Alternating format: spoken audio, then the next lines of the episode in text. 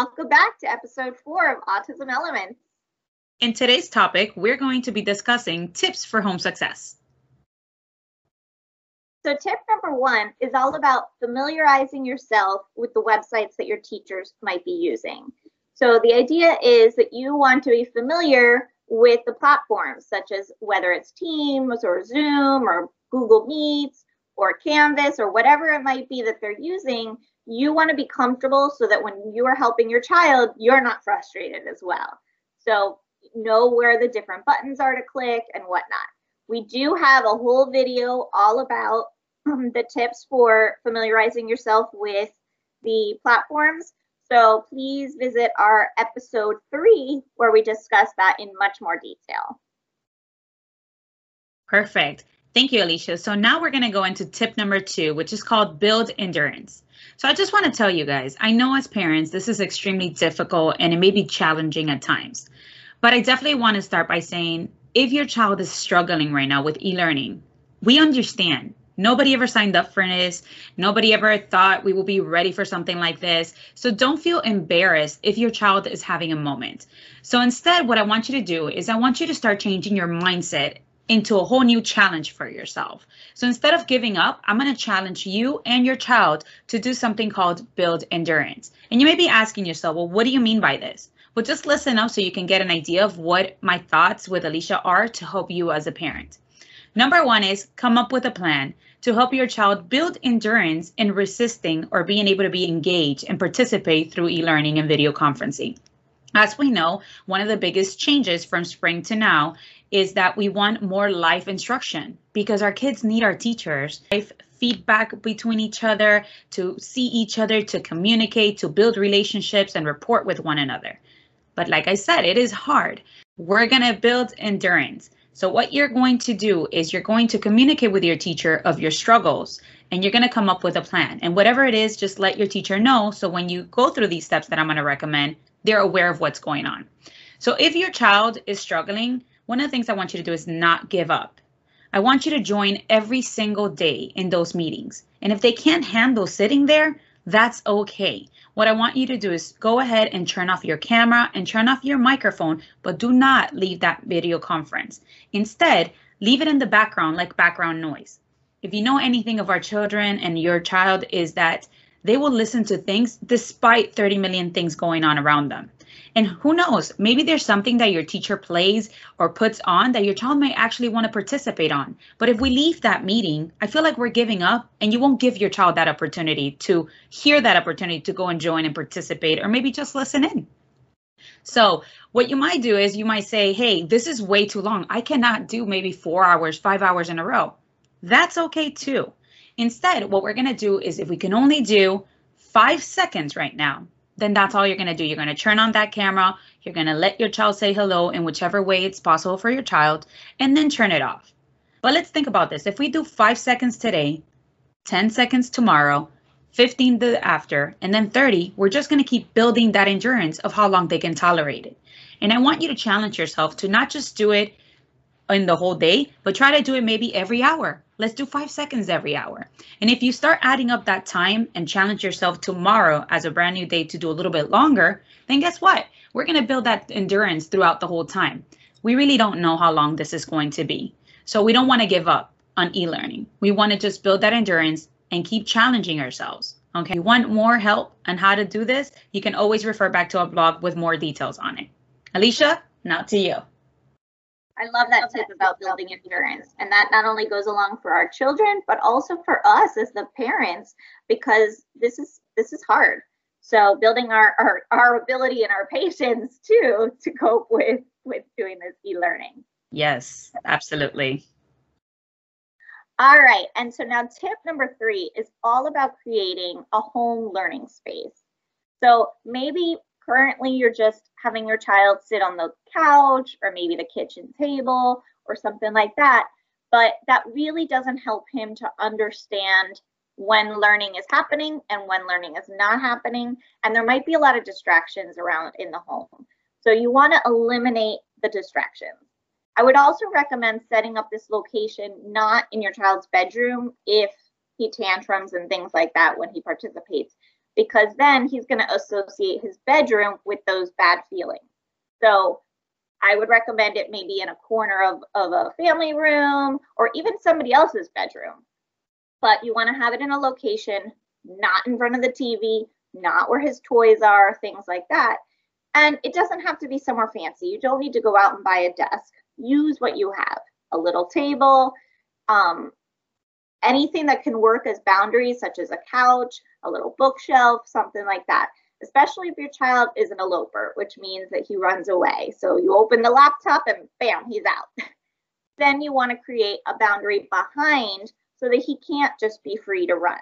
So maybe create a little area where it's one way in and one way out, and you as the parent can be right there to kind of block that he's not leaving. But on that same nature, sometimes our kids run because they need sensory input. So maybe you want to add some flexible seating or some chair that he could rock or a ball chair that he could sit on and bounce. And so he can get that input that he is seeking without leaving the area. Okay. The other thing that you want to do within this area is have all the materials that he needs so you or the child do not have to get up and go get them. So that means pen, pencil, crayons, paper, even reinforcers. So little toys and things that are going to help him when the teacher needs to go talk to another student and there's a little bit of downtime, he can do something without wanting to get out of there. Okay. So I would have all of those things accessible, but put them in a little cubby or a little box or bin or something so it's not right there on the workspace, but that where somewhere where you or your child can access it when the time is right. The other thing you want to do is pair it with good things. Okay. So maybe in the spring, he didn't have a great experience. And so maybe he was falling down to the ground or running away again. So you want to create it into a cozy atmosphere with maybe some stickers of characters he likes, or even maybe a stuffed animal that's going to watch him work or do the video with his teacher. So a place where he's like, oh, I want to be here. All right. You want to you want to pair that with good feelings and good things. And that when he's going to open the computer, good things are going to happen. All right. Also, um, you want to build independence within that area because eventually you as the parent want to be able to fade out and not have to sit with your child for every little activity or lesson that your teacher does. And your teacher wants that too. We want the child to be able to participate just with the teacher, just as they do in the classroom. So how we do that is by using visuals and things that will teach your child the expectations. And also you want to review those expectations with your child daily. So, you know, helping him to be familiar that this visual means quiet. So when this visual is shown, your child is going to be quiet. When you you or your teacher shows this visual, this means for your child to listen. And so you would practice using these visuals. Also maybe even using a I need a break visual so that he can communicate when he just needs a break. And we much rather him communicate that he needs a break versus falling out and taking the break in a way that you don't want him to be taking a break. So teaching the use of these visuals is very important. And then that way too, you could be across the room later and just show him the quiet visual and he knows, right? So these are great tools to help build um, independence and also for you to be able to fade out. Another one is to create routines within your home and then create visual schedules that match those routines, okay? Using visual schedules helps to reduce anxiety because the child knows what's coming and knows what's finished. In the visual schedule, he can see when is his break time, when is lunch time, when is jump in the pool time, or whatever it might be. And the idea too is the visual schedule tells when it's time to do these things. So it kind of takes off that power struggle between you and your child because you're always telling him time to brush your teeth, time to take a bath, time to do learning, where it's not you saying it, it's the schedule. So I, I always say there's power in the paper. it's very miraculous. But again, just like with everything, you have to teach them how to use the visual schedule. And you want to go to it every day after every activity to have them check off or scratch off and it doesn't have to be fancy. You don't have to color it, you know, or have it color printed. You could create it using post-it notes if your child needs that. So you could just draw the map on a post-it note. And then you can pull off the post-it. Another thing that we use with schedules is something called a first then board. So this kind of goes along with a visual schedule, and this really helps with kids that have a hard time transitioning. So you would say first your math, and then you get to play your iPad, okay? Or you could even just do it as a mini schedule. First math, then snack, or whatever you, you, you know you're doing in your home. So this is also a very powerful and simple way of helping your child with transitions. And then also within that building independence too is utilizing timers, okay? You can use one of those little visual uh, sand timer that they have in some games and things like that. And it's really nice because the kids see it visually, the time finishing.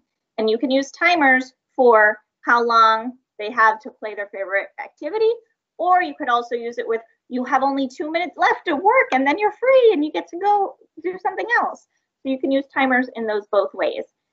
And so the, the sand timers are really nice, but you could also just use the timer on your phone.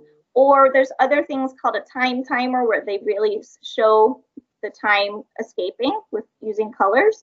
Uh, you can look, they have those for free on, on some websites and things like that too.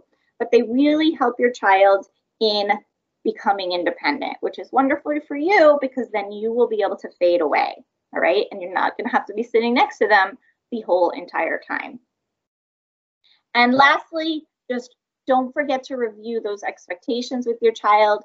Praise them when they are doing what you expected of them. So you're saying, I want you to sit in your chair. I want you to be looking at your teacher in the computer. I want you to have a quiet mouth. And you're going to be listening to your teacher.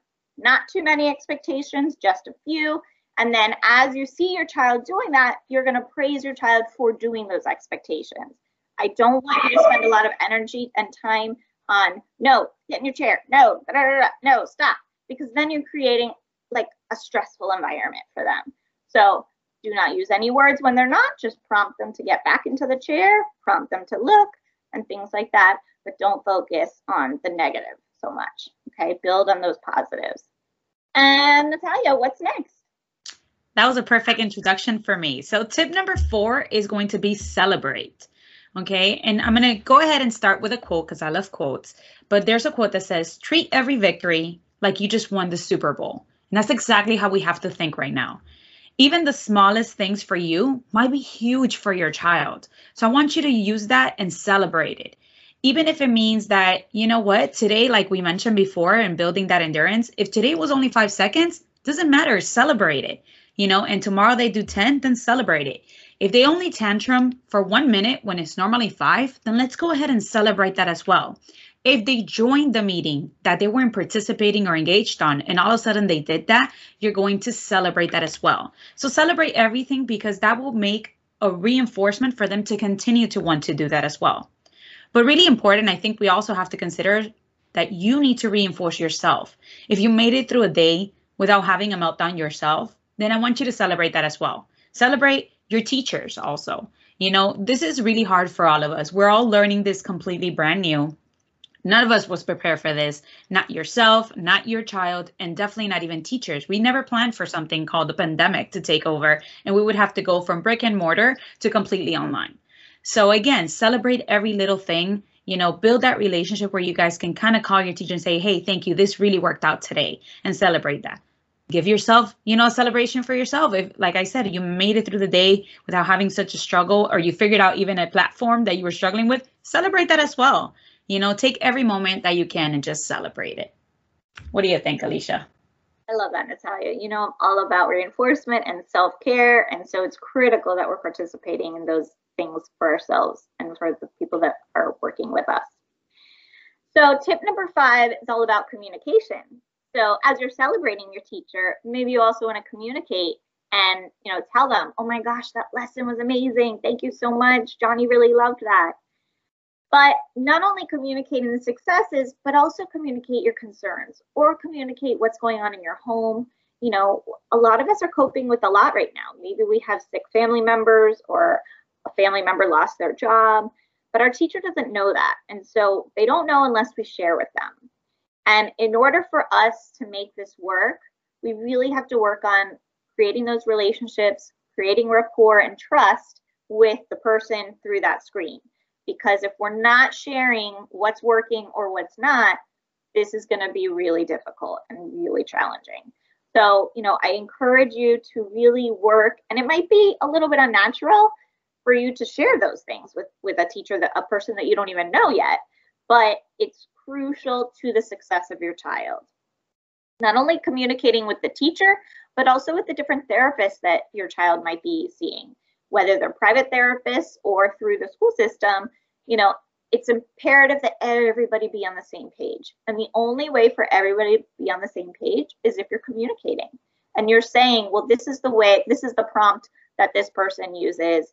You know, maybe we can all be on the same page and then and then slowly work to generalize to different, you know, words or, or whatnot.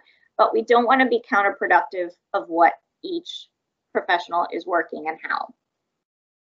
And so on that note, I would recommend scheduling times where you can meet with your teacher and your therapist. You don't want to bombard your teacher with wanting to meet all the time because imagine if she has 15 kids, 20 kids, even five kids, and every parent wants to meet every day, that's going to be too much.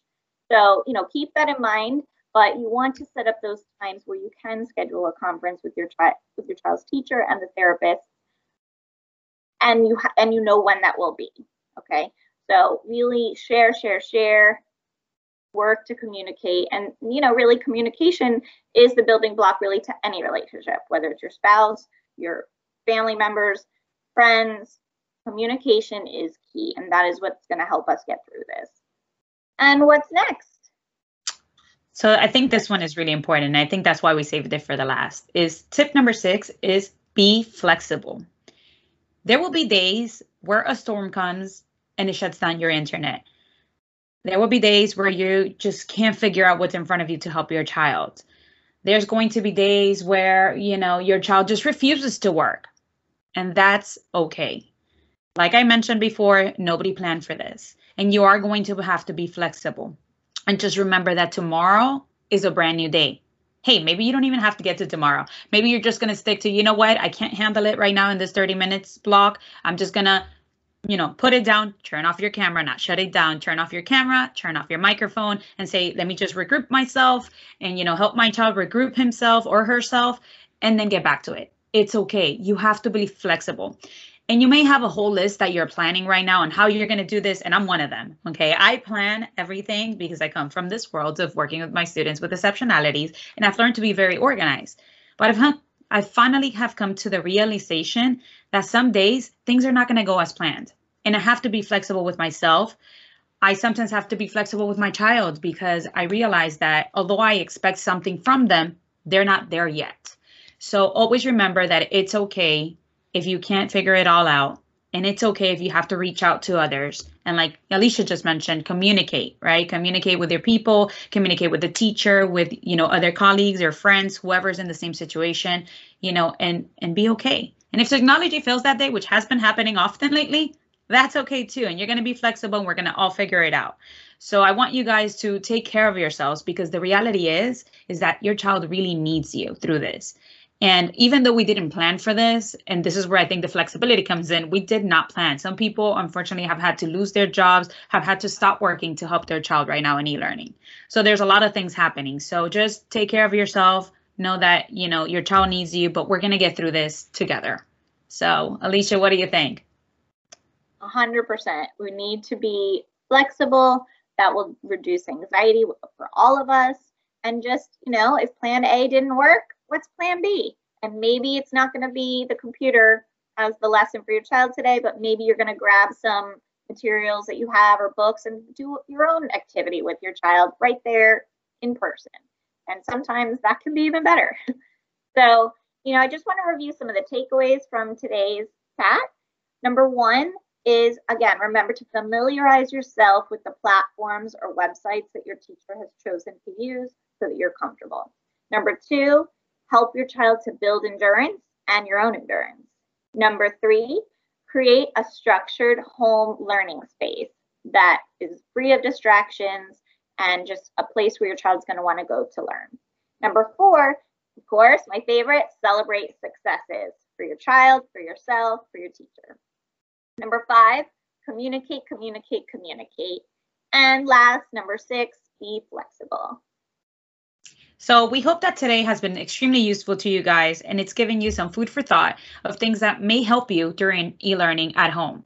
So we want to thank you for joining us. We want to remind you to go ahead and follow us. We do have our blog, we have our Facebook page, we have a store, Teachers Pay Teachers store that has a lot of tools that may be helpful for you as well. And we have Instagram as well. And this will also be going in our YouTube channel, which we just kind of open up. So we're really excited about that. So we hope you enjoyed it. We're so happy to have you here and see you next time, guys. Bye. Bye.